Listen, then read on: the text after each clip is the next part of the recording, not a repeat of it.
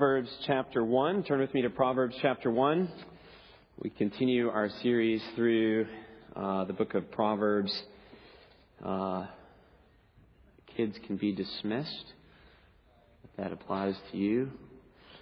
And uh, Proverbs chapter 1, we'll be looking at verse 8 down to verse 33. Let me pray and then we'll look at our passage here together. Would you pray with me? Father God, we thank you for your word. We thank you for the opportunity now to look into it. Help us to gain wisdom that you would help uh, those of us who are simple, those of us who are fools, those of us who are wise, uh, to gain the wisdom that is rooted in the fear of the Lord. Instruct us now through your word.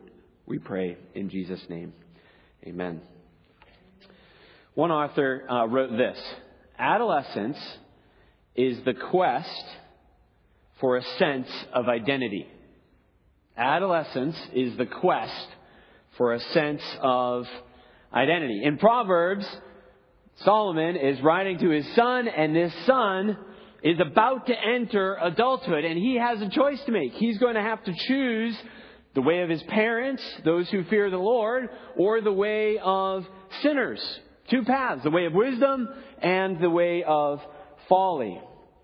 Will he be a God fearing man? That's the question that's before him. Will he be a God fearing man? Which path will he choose? Which voices will he listen to? The choice is a matter of life and death. But the son doesn't see the significance of the choice. That's like the underlying narrative, right?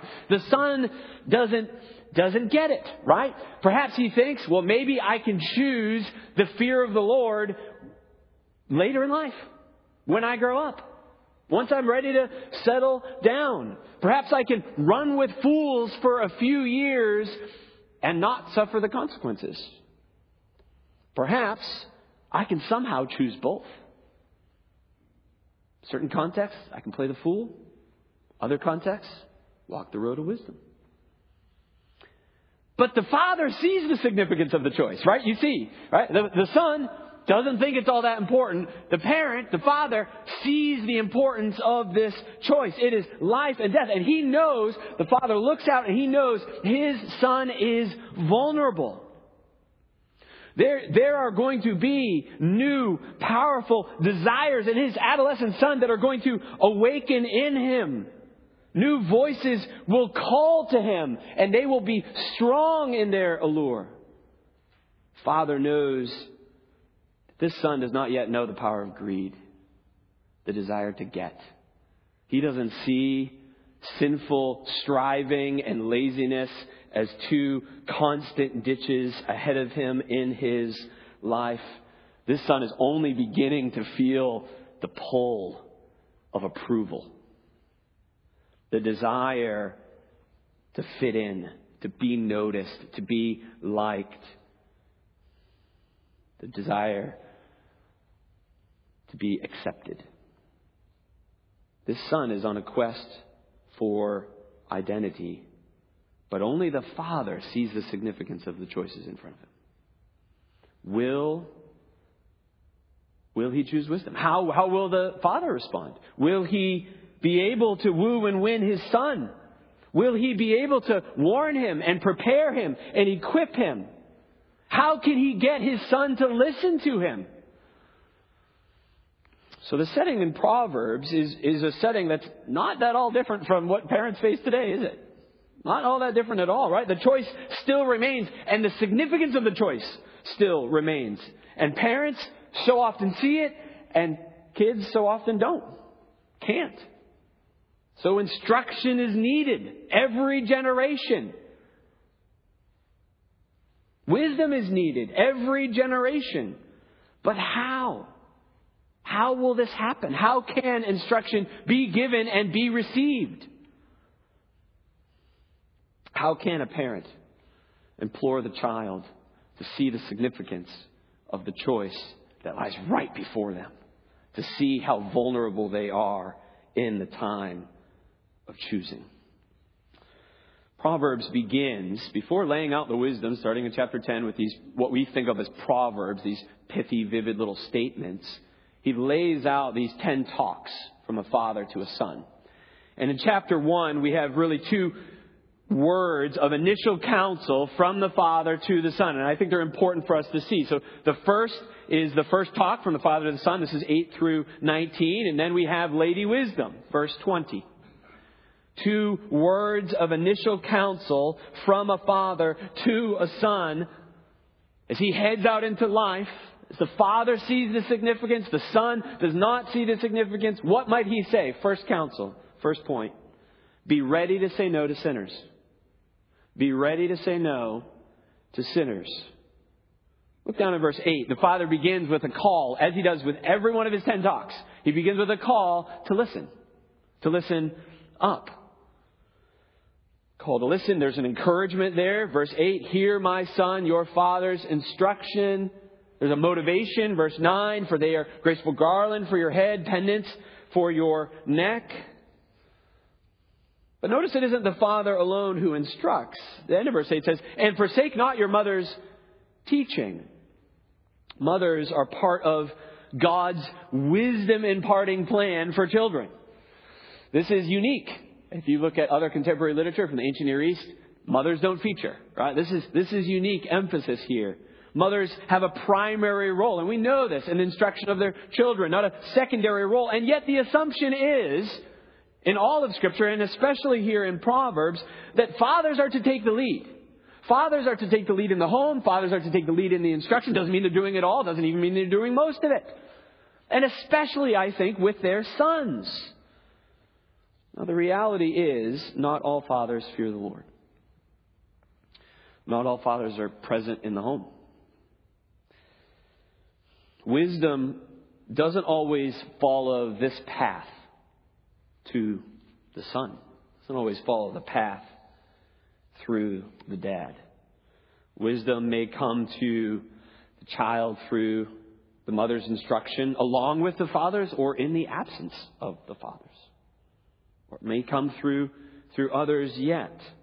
But notice, I think what we're going to see again and again, there, there is something important about male instruction for young men. And that's not the main point of our passage, but I think it's also hard to miss.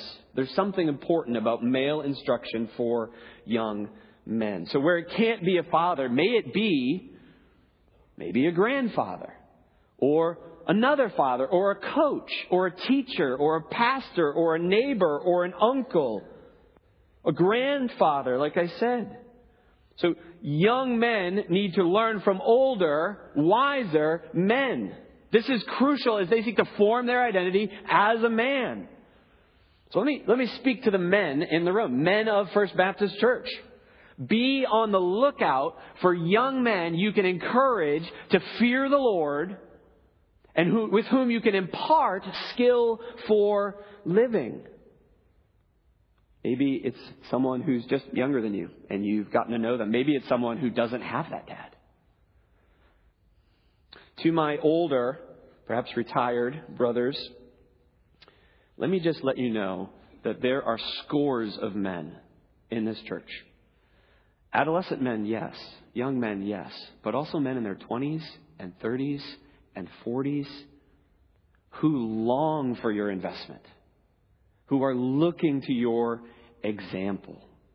You have learned a skill for living under the fear of the Lord, and and Proverbs, the scripture, God would implore you to pass it on. We, we often hear this, this motto, right? You live and you learn.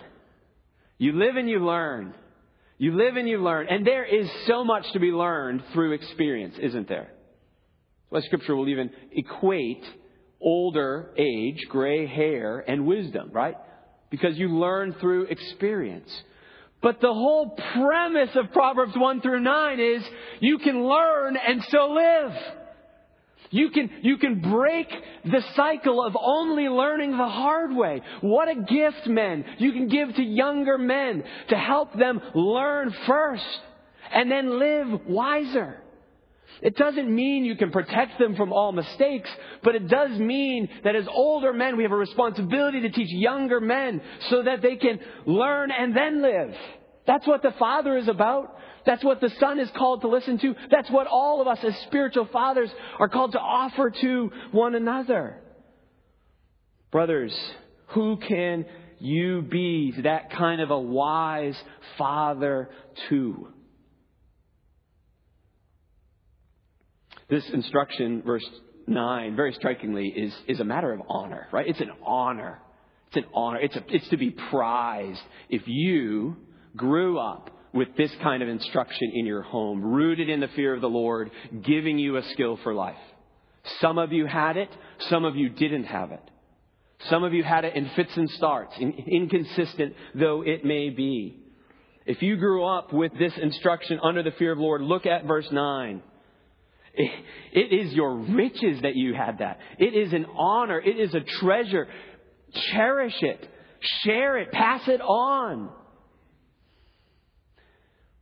If you are growing up with this instruction right now, young people, what a gift. Cling to it. Don't forsake it. Verse 10, he begins into his instruction. Verse 8 and 9, it was kind of like, all right, listen up. Come on now. Listen up. And, and he does it by way of encouragement, right? He talks about garland and honor, and this should be prize for you. He commends it that way. There's some carrot, and now he's going to go to the stick, right? And he's going to say, all right, let me summarize. Look at verse 10. It's a summary of what we're going to see all the way down to the end of this section, down to verse 19. And the summary is really simple. My son, if sinners entice you, do not consent. I think there's a word of wisdom for, for parents here. Don't complicate the instruction. Right, there it is. Sinners entice you, say no. Right? Say, say no. This is how one commentator put it. The Father's presentation. Oh, no, sorry, I'm getting ahead of myself in my notes. Right? If they entice you, do not consent. Right? Be ready to say no to sinners. So the way of wisdom starts with God, verse 7, and then with a readiness to say no to the invitation to sin, verse 10. If you, if you can't say no, if you, if you can't help but going, but go along when you're with your friends, if you can't help but join in, listen up. This father has a word for you, and the word is to get your attention. So the message is simple. My son, sinners entice you, do not content. Verse 10. But then verse 11, he's going to say, let me play this out. Let me put words on the lips of the enticer. And as he does it, I think it's almost comical the way he does it. He makes it cartoonish and over the top so that you can see through all the slickness, all the coolness, all the peer pressure, and see what they're really after. Right? It's, it's, it's cartoonish in, in that sense. It's, it's over the top. There's a vividness to it.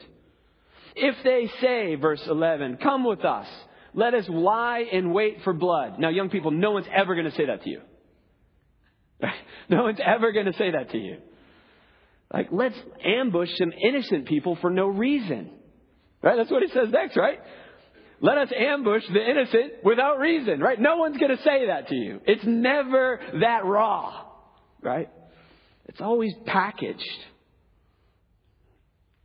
They start to invite to join. I think this can happen, especially to Christian young people.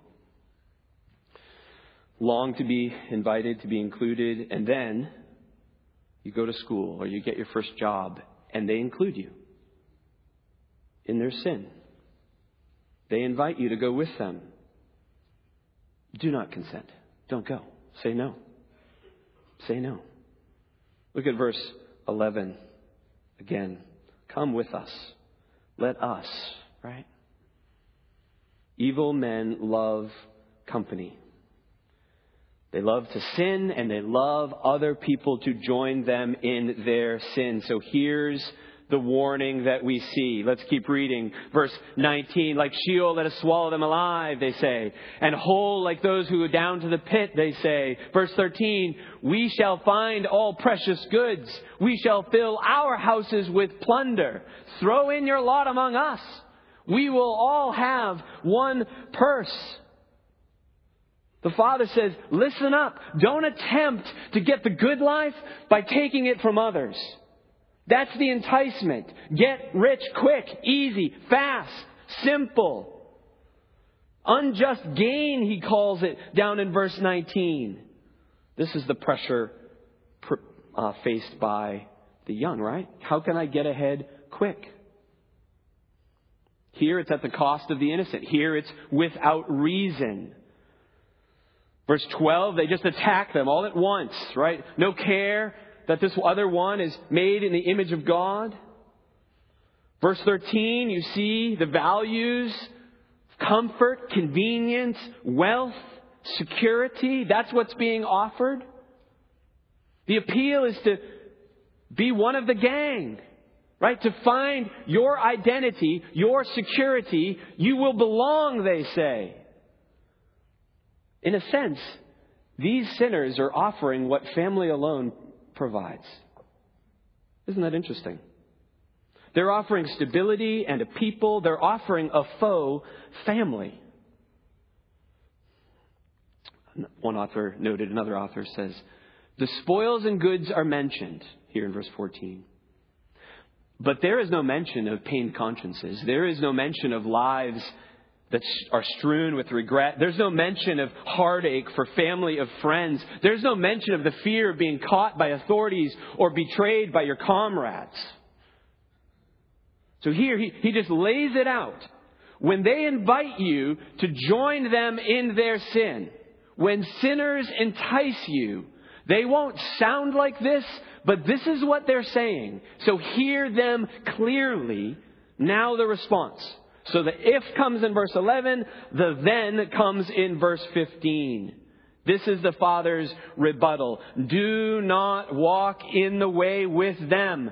Do not consent. Do not even start to go down the path with them. Say no to sinners, those who love to sin, and those who have loved to have others join them in their sin.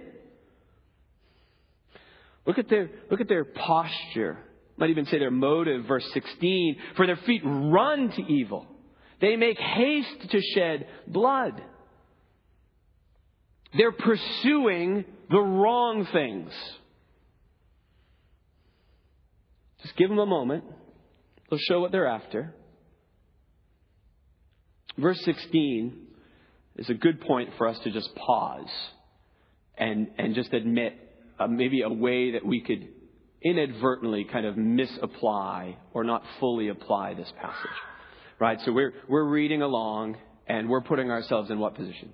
Maybe the parent, some of you, I'm trying to encourage you to consider that. But most of us are putting ourselves in the position of, okay, I, I got coworkers, I got family member, maybe I've felt that full pull, or maybe I'm remembering back in high school when I really felt that. And we're putting ourselves in the position of the son, of the child. I doubt any of you are thinking, I'm in the gang. Right? I'm in the peer pressure group. We're just not, that's how we think of ourselves, right? We're the exception to that. Verse 16 is startling for this reason.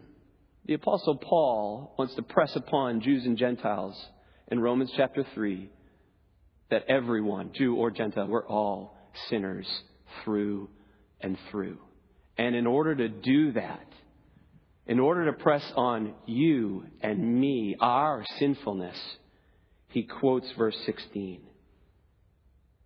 We could put it this way in God's sight, we are all bad company. We're all bad company. Apart from God's grace, we all love to sin and we all love to invite other people to join us in our sin. So the warning isn't just about gangs. It's about going along with good people who are sinning. Because Jesus was right. And there is a, an anger that is found in the human heart that is murderous at its heart. Look at verse 17 now.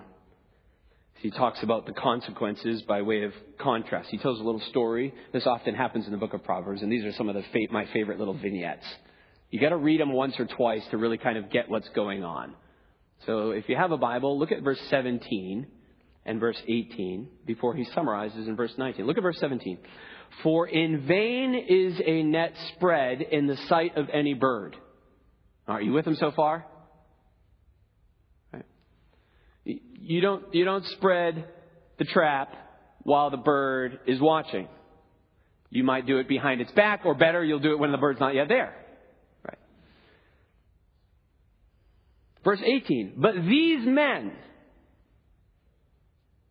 the bad company, the us type sinners, they lie in wait for their own blood. They set an ambush for their own lives. These aren't men who set a trap, forget where it is, and accidentally step into it. They set traps for themselves, right? These are people who want to ambush the innocent, and what they're really doing, he says, they're ambushing themselves. You see the word, right? So you have the word ambush up in verse 11, and then you have the word ambush down in verse 18.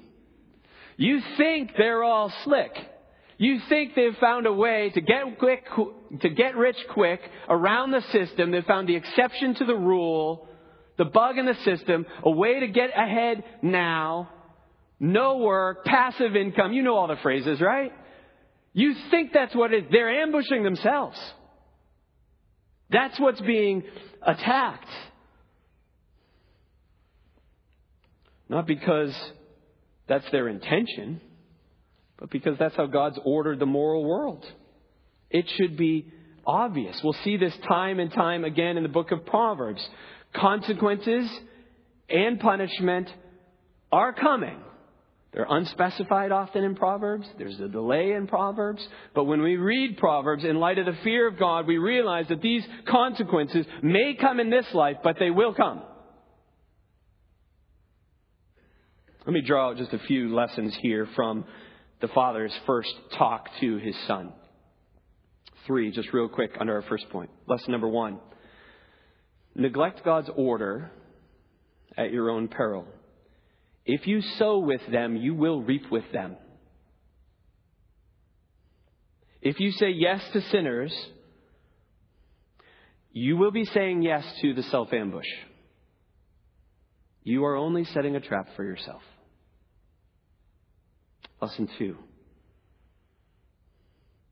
Don't go with those who are neglecting God's order. Don't run with them. They do it at their own peril and at your peril if you join them. Third lesson parents, maybe especially fathers, open your mouths. Open your mouths. Instruct. Woo show, teach, explain, warn, talk about the honor of wisdom, talk about the enticement at school and at work and amongst friends. Talk in such a way with this kind of creativity so that your kids and your grandkids and your kids' friends and your students and your players, the next generation in this church sees how foolish this is. How cartoonishly foolish the intentions of those who are enticing them are. Talk about how short sighted running with them is. Give them the ears to hear the foolishness of what is being said of the invitation. Get them ready, a moral backbone to say no when sinners entice. Look at his summary in verse 19. Such are the ways of everyone who is greedy for unjust gain. It takes away the life of its possessor. It clings to them and it destroys them. Help your children, your grandchildren, help the next generation. The simple, the fool, the mocker, to see it. Point number one be ready to say no to sinners. Be ready to say no to sinners. Be reminded that apart from God's grace, we're all bad company. Point number two say yes to wisdom now, today. Say yes to wisdom today. Commit to team wisdom this morning. This is beginning in verse 20. Here we have Lady Wisdom described. Wisdom calls aloud in the streets, in the market. She raises her voice At the head of the noisy streets, she cries out. At the entrance of the city gates, she speaks.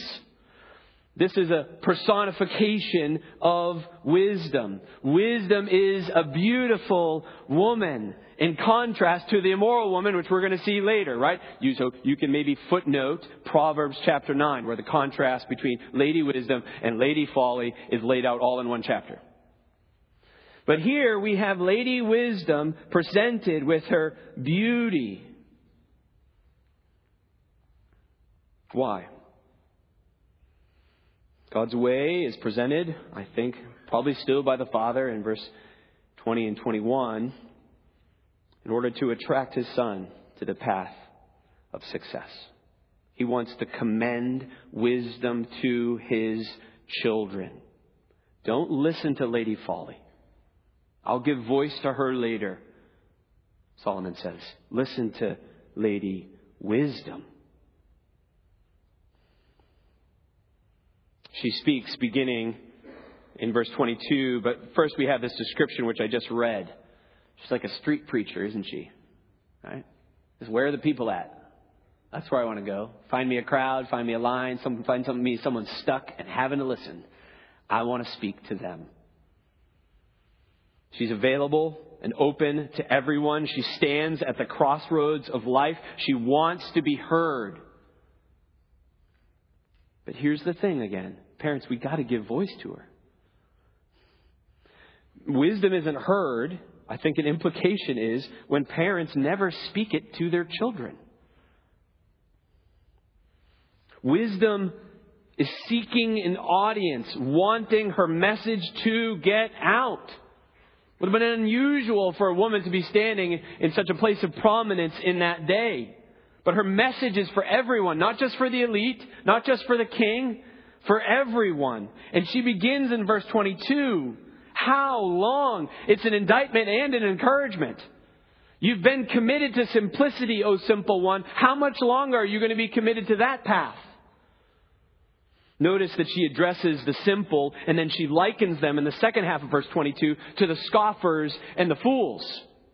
So the scoffers and the fools are marked by two things and the simple are as well. So if you stay in the simple path, the uncommitted path, the naive path, no, I am likening you to scoffers and to fools. Wisdom is talking to those who haven't yet listened. She's crying to all those who are uncommitted. How long, O simple ones, will you love being simple? They've, they're, they're heading to adulthood and they've not picked their team. Maybe they've already entered into adulthood. And yet they are simple. So she calls them to repent now before it's too late. Make the decision to be wise, or you will find yourself a fool. There's no category here in Proverbs of ignorance is bliss, or this kind of pure innocence, naivete. No. Those uncommitted to wisdom, the simple, they're in a really dangerous place. And that's why parents and grandparents and older brothers and sisters in Christ need to speak up and teach wisdom to the younger generation. Look again at verse 22. Look especially at the verbs love, delight, hate. This is language of affection, language of relationship. He's calling to, but he's kind of calling out those who are uncommitted on life's path. Those who have given their attention elsewhere. They're, they're loving and they're delighting in the wrong things, the wrong places. This is a reminder that wisdom isn't just knowledge. It's not just instruction. So you have a quote in your bulletin. It's meant to be funny. It's okay to laugh at it. Maybe some of you read it. It goes something like this. I don't have it typed up in front of me, nor do I have a bulletin. But it's something like this, right? So knowledge is knowing that tomato is a fruit. Wisdom is not putting it in a fruit salad. Right?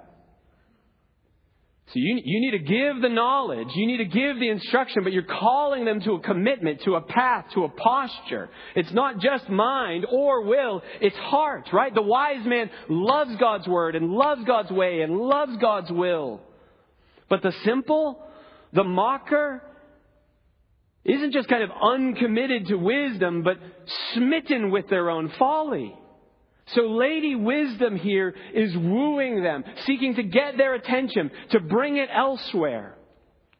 Then in verse 23, we have the word if. So here's another condition. This is going to be put positively. And then verse 24, we have because. Verse 25, because. It's an invitation and then a warning. If you listen, verse 23, if you turn now, I will give you wisdom. I will give you understanding. If you commit yourself, O uncommitted one, to the path of wisdom, I will guide you and I will protect you. Notice what she says in verse 23. My words are only for those who share my spirit. It's a matter of the heart. He's going to come back to this in chapter 2 really strongly. We'll see this next week. But then comes the warning in verse 24. Because you refuse to listen, though I was calling to you, though I reached out my hand to you, because you have given your affection to folly and your heart is sold out to those fools online, at work, at school, I will mock you when you're stormed by distress and you turn to me then. This is harsh. This is strong language. What a strong warning in verse 26. I also will laugh at your calamity. I will mock when terror strikes you. When terror strikes you like a storm and your calamity comes like a whirlwind, when distress and anguish come upon you, then you will call to me wisdom. Wisdom. Lady Wisdom says, I will not answer. They'll seek me diligently, but they will not find me because they hated knowledge. Here's the heart of the matter. And did not choose the fear of the Lord. Would have none of my counsel. Despised all my reproof. He repeats verse 25. Lady Wisdom does. Verse 31. Therefore they shall eat the fruit of their way and have their fill of their own devices. You will seek her and she will not answer. Those who are simple will become those who are hardened, those who are scoffers, those who are fools. They will reap what they sow because they refused to listen to wisdom. My professor in seminary noted these two things. I'll throw them in here. There's always a gap between sin and punishment, between sowing and reaping. And in Proverbs, the judgment is certain, but it's not specified. It's not specific. But of course, verse 29, as I said, speaks to the heart of the matter, and it sends us back to the motto of the book in 1 7. Wisdom always begins with God, and so the rejection of wisdom is a spiritual matter. It's the rejection of God. Look down at verse 32. How are the simple killed, the uncommitted, the naive? How are they destroyed? Not by Lady Wisdom, but by turning from Lady Wisdom. And then he puts a finer point on it. How are fools destroyed? Not by Lady Wisdom, but by, do you see it there at the end of verse 32? Complacency. What a warning, isn't it? So the fool is just complacent. There's a, okay, I'm just going to opt out. And yet, in opting out, there's a rejection of, there's a turning from, there's a giving attention to else. So let me ask you, where are you complacent towards God? Where are you playing the fool, complacent towards His wisdom? And then notice the contrast, verse 33. Those who are wise are secure. Wisdom requires listening now, today, while Lady Wisdom still calls, while there's still a chance to hear. Seeking wisdom, embracing wisdom, saying yes to wisdom now. And then it brings security later. So the wise listen, and then the listener is not living in dread of disaster. So, what is the charge of Solomon? What is the charge of this father? In chapter 1, it's listen. Listen to the lady. She's not hiding. She can be found. So open your Bibles and listen. Look to godly examples and imitate. See the warnings of fools and steer clear. Do you see the urgency? There's just a, an urgency that permeates Lady Wisdom's call here that we might listen to, that we might say yes to wisdom today. Don't be, don't be presumptuous that she will be able to be found later when the consequences really bite.